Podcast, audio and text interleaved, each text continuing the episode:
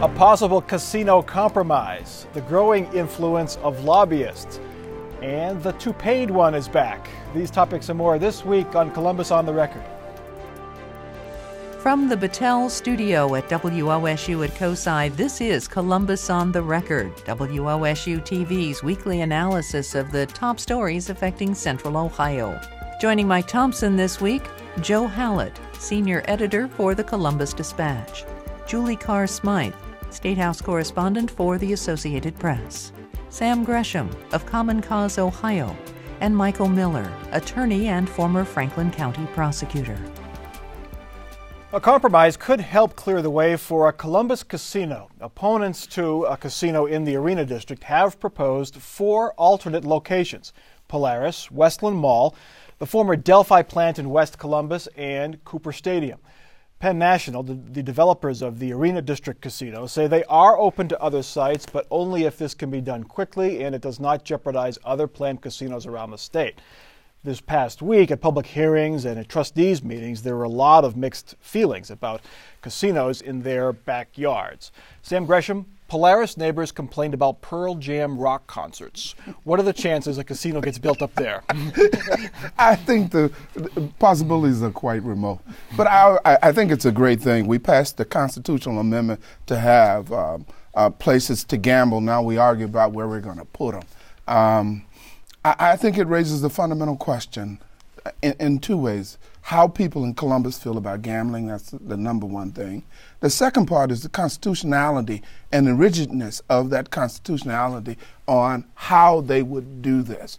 Now, Penn National has a, a valid interest, because uh, the city of Columbus could make this uh, the costliest project on God's earth by slowing up the process. They would have to execute their option. So I, I believe they're willing to uh, negotiate. But the problem becomes if you put it on a statewide ballot, and the oppositions to any sort of casinos gin up opposition, will the rest of the state agree to move the casino? Mm-hmm. And then where are you at? Right, and Mike, this was not a surprise. I mean, it's really been Cleveland and Cincinnati that have wanted casinos yeah. for all these years. And so it was Central Ohio and, and the State House that was, was holding it back to some extent. So it was, uh, you know, Columbus doesn't want it, Columbus didn't want it, Franklin County voted against it. Um, so I think they're trying to work with the powers that be to try to not be a, a you know, seen as a pariah coming in. I think we'll see some pretty quick action now. I, I I'm hearing that by next week, Penn Central will have selected an alternative site. My guess it's going to be somewhere on the west side, probably Westland Mall or the Delphi site, mm-hmm. one of those. And then uh, things will happen quickly in the legislature. A bill will be proposed. Three fifths majority are needed uh, by February 3rd in order to put it on the May ballot. I think that will happen.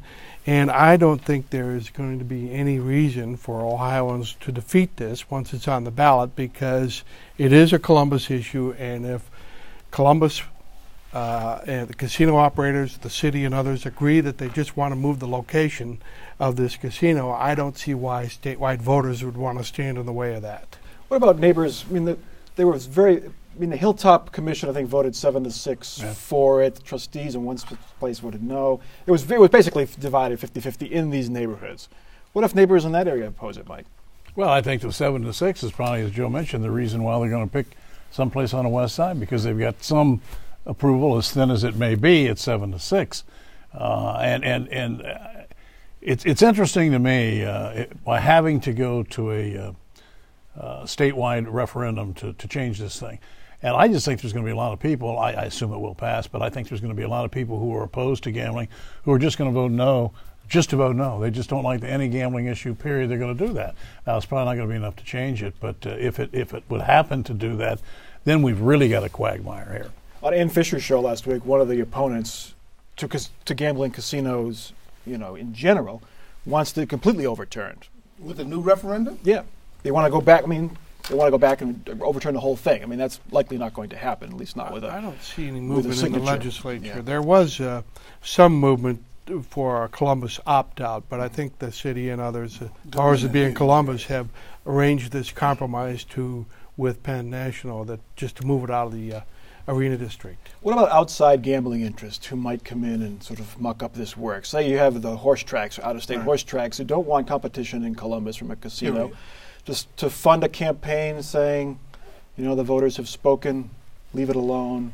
This jeopardizes. They could change the rules in your city next. I mean, you can see you can see the ads You can developing. definitely see that. Um, what we've seen in the state consistently is that it's really just the gambling interests fighting these battles. And obviously, with Columbus's opposition being as strong as it was, you know, it showed that money can buy, uh, you know, an insert into the Constitution, even in a city that didn't want it. Finally, I mean, it took that much money, and But, that, but in this particular interest, even if they came in on this ballot measure, it would have no effect on whether there's casinos built in Ohio. Yeah. If even if this issue lost, it would mean it would simply mean that it would stay in the arena district. Right, the location. Yeah. Right. Or the, the city with the. I mean, I think Penn, the reason why Penn National is coming to the table is they fear that it may never be built in the arena district. So if the ballot thing loses, that's not going to change. And then But the mystery is sort of, you know, uh, I mean, why they wouldn't have known ahead of time or negotiated that a different site to start with. I mean, maybe uh, you know Yeah. they had particular interest in in just getting this kind of attention for it, and now it's going to be m- even more well known. I think there are two things that strike me about the whole process. The first aspect is how we use the con- Constitution. And the second aspect is do people really understand casinos and what happens outside of casinos? Casinos are not catalysts for anything else that's around them, they're more inward than anything else. Now, i i when you go to Vegas, there's an upside of Vegas, but there's a seedy side of Vegas too. And all the locations that you go into where there's gambling, there's the upscale, then there's the low scale. Now, one location without mass or scale doesn't create that type of problem, but there's always a seedy side that slips through the door somehow. Is it is it fair to th- these neighborhoods, the West Side, is look like a likely choice that they should house this casino? I mean, after three months of saying casinos are going to bring prostitution and crime and they're going to ruin families, but here you go. right, I mean, they my- don't, yeah, they don't really have a chance to. I mean, is it fair to dump it on this, the lower? Well, lower income happen- neighborhoods. It's happened to them before. Before, obvi- you know, they yes. got the trash burning power Yeah. plant, and always. they've got the, Yeah. the city sewer f- facilities out right. there, and and uh, but some people wouldn't put a casino in that vein. I mean, these they're in the areas where they're talking about putting it. There's Yeah. not a lot of viable commercial activity happening out there, Yeah. and this might spur some. Okay. But they don't do that. Most people don't realize casinos don't do that. They don't spur. Sam, they're they're going to create jobs, haven't you heard?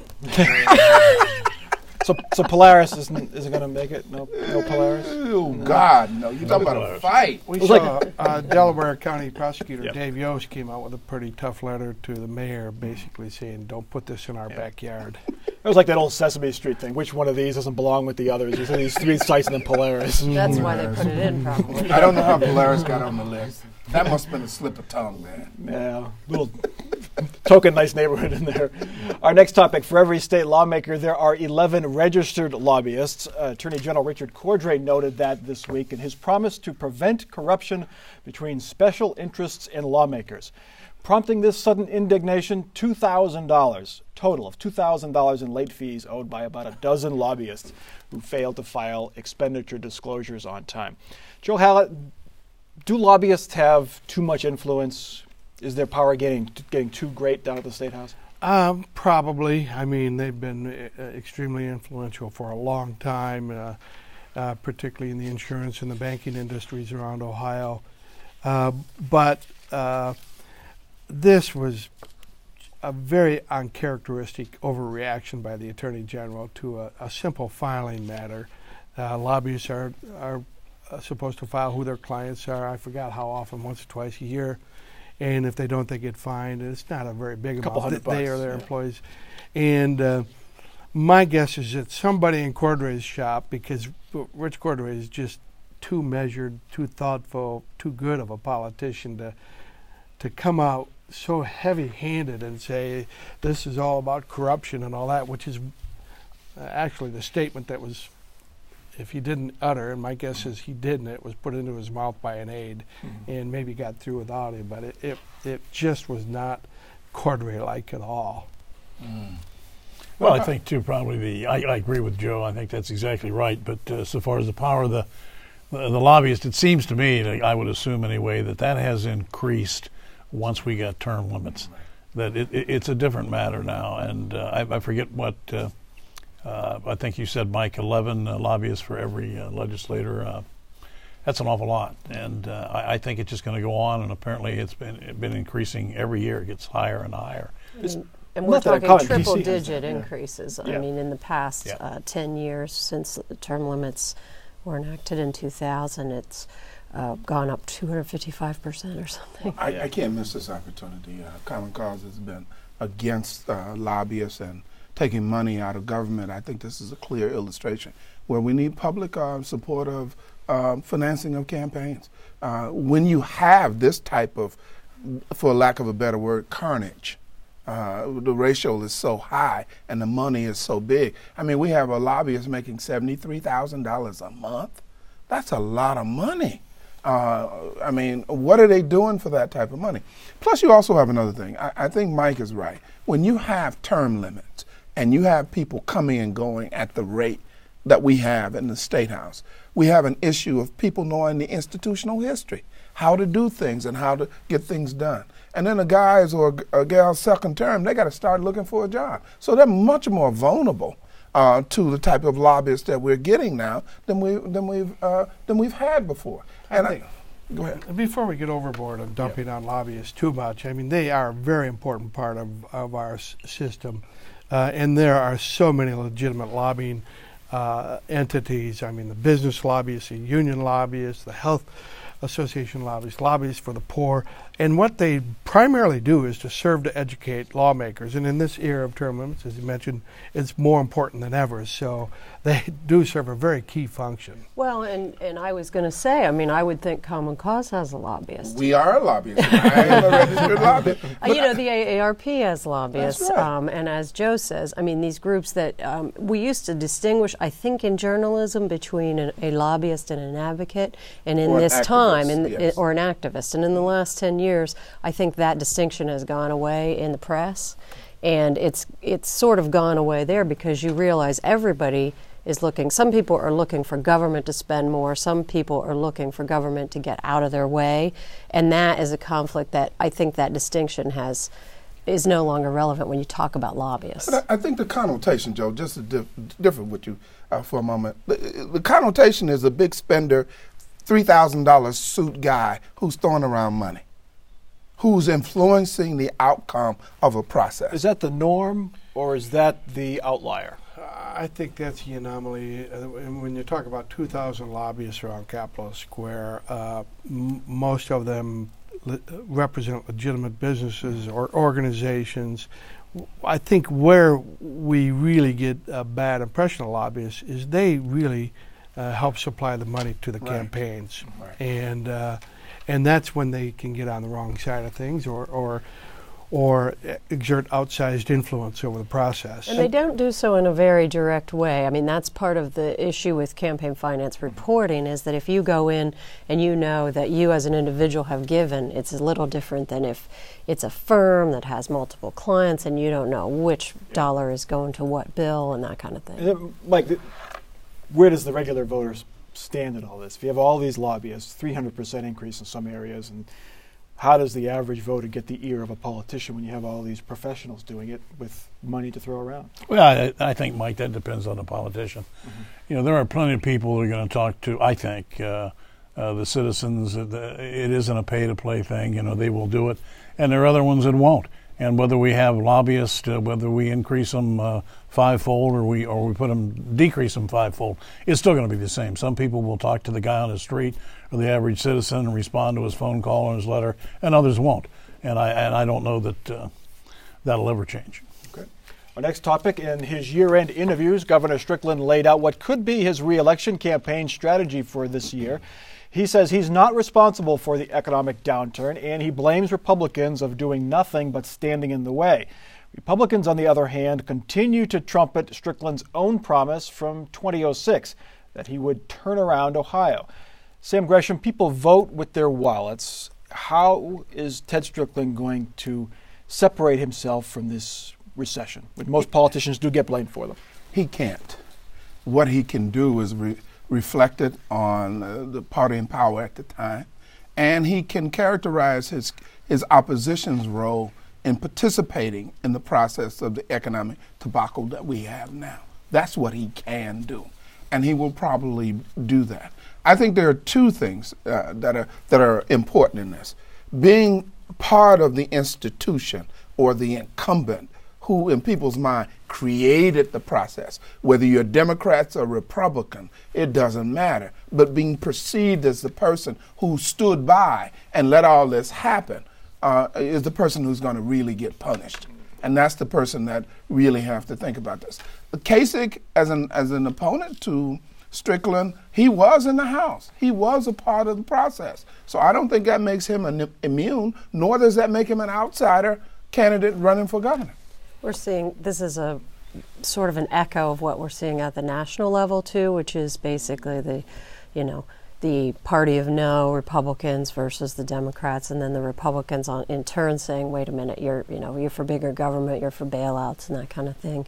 I found an interesting uh, study I did a little article on last week that showed that there isn't a direct correlation with unemployment and negative votes for a candidate, but the economic uh, conditions uh, are an indicator. So it'll be interesting to see if that little nugget is used to kind of separate unemployment from a turned around economy? Ted uh, Strickland, unfortunately for him, set himself up to be the fall guy uh, in the election because in his 2008 or 2006 campaign, he promised to turn around Ohio. Well, since he's been governor, unemployment has doubled. We've lost 300,000 jobs.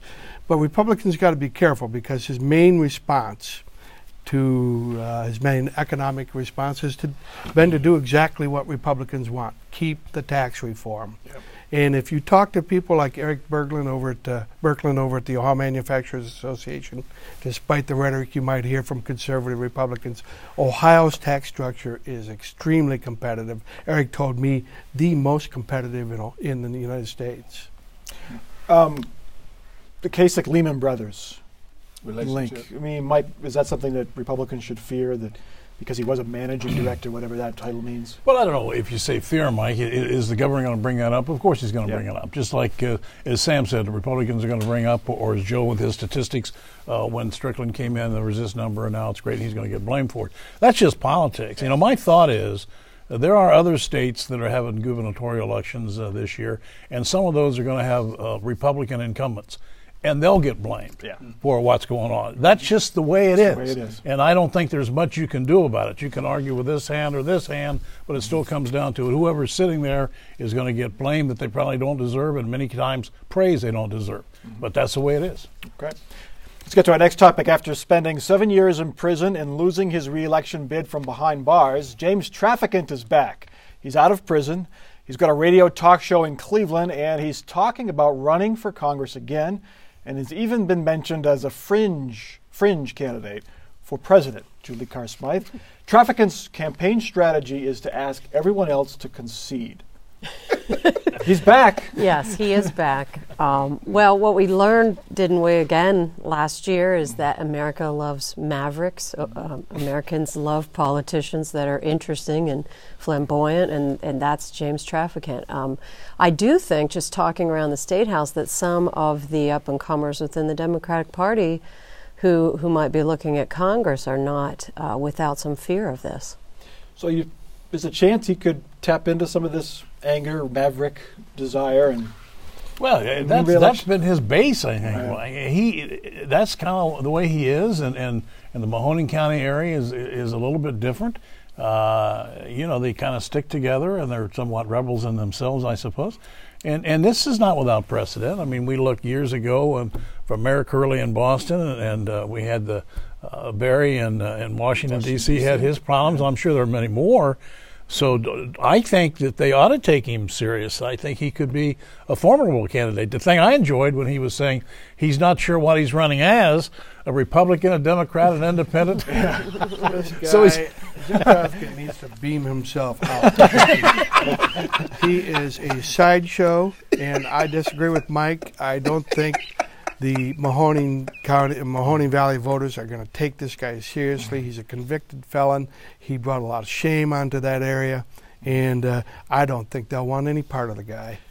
Um, would it? I mean, it's definitely not in his nature, but would it have been better to come clean and say, "Look, I messed up. I have learned my lesson. I've reformed." Now vote for me. Instead, he's saying, ah, they framed me, and you know I'm going to fight for you. But that's not dra- Jim I know, it's not his style. That's not his style. That's yeah. not the way. I mean, when he was up there, he was half crazy most of the time anyway, and they were making accusations or or investigating him what 80 percent of the time, or from one thing or another while he was up there. So what's going to make him change? I don't know how many years he spent in prison, but he's not going to change. And, but I, I will say to you, there is something attractive about a flamboyant maverick that some people really like. Yeah, they never go anywhere though. they really don't. I mean, the history. How many are actually in office? Jesse Ventura was the. He was right. kind of mavericky up in maybe Al Mavericky. I'm using that word now. Let's get to our last topic. In these tight budget times and tax increases, governments are looking at ways to save money. One target has been public employee pension benefits. A recent Ohio newspaper investigation looked at public sector retirement plans and found they were generally more generous than private sector ones. But the real cost comes with the type of government plan it offers. It offers a defined benefit plan, while most private sector plans are the 401k with the various matching amounts. Michael Miller, you've worked in both the public sector and the private sector. The argument is that public sector employees don't make as much, they get the good benefits. Is that holding water? I don't days? think it holds perhaps as much as it did maybe 15 or 20 years ago. But, I, I, don't think the, the, the, pension problem, and we have a number of them, uh, uh, and, and different, you know, teachers and police and PERS, all kind of different programs here in Ohio. But I, I don't think it's really the pension itself, Mike, that's the problem. It's the health care benefits that are eating into it. That's what's costing uh, a lot of people, or, or, costing all these pension funds money.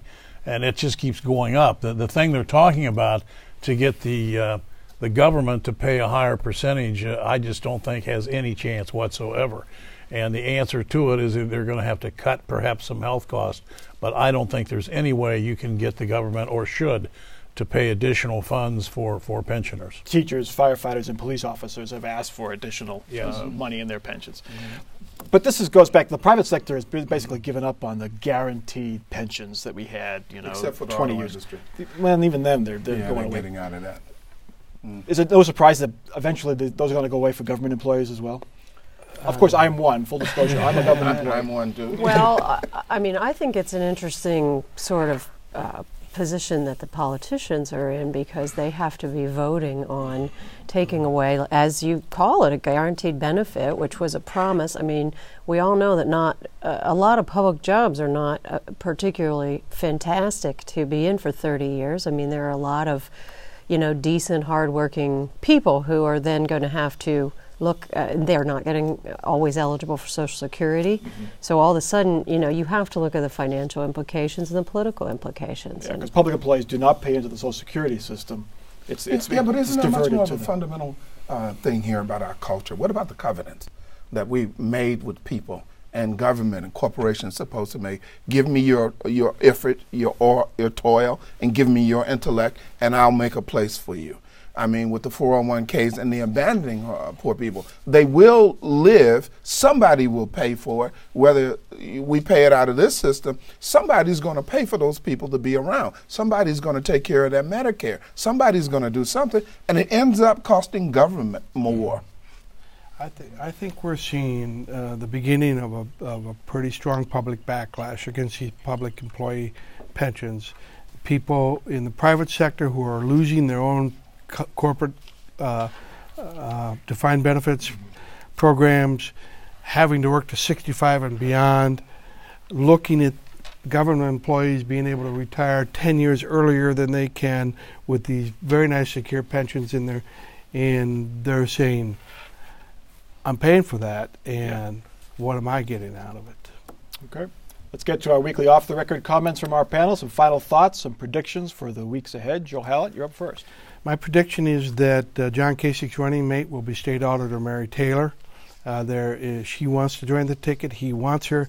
Creates a huge problem for the Republican Party because that leaves the auditor's job open, and that's a, an apportionment board seat. There's an effort to try and get Mike DeWine into that job. There's no way he'll do it. Doesn't want to be out. He wants to be Attorney General. He wants to be Attorney General. Okay. Julie. In line with something Joe said, I think that Rich Cordray must have some lobbyist in mind that he knows something about that caused that prompted this announcement this week. More to come on that one. Sam. I think June of 2010 is going to be a major budget crisis in the state of Ohio. And it's going to be in the midst of the prior to the campaign kicking off. And it's going to become a major issue in the political campaign during the fall. All right. And Michael. I think we have a local author that you've heard me talk about today, uh, Wil Haygood from uh, Columbus. I'm reading a wonderful biography of him because, on the uh, life of Sugar Ray Robinson, and I think he's going to become a very, very well known, if he isn't already, a noted author that we're going to be very proud of. All right. That is Columbus on the record for this week. We urge you to check out our website. There you can get a preview of the topics we're going to discuss each Friday.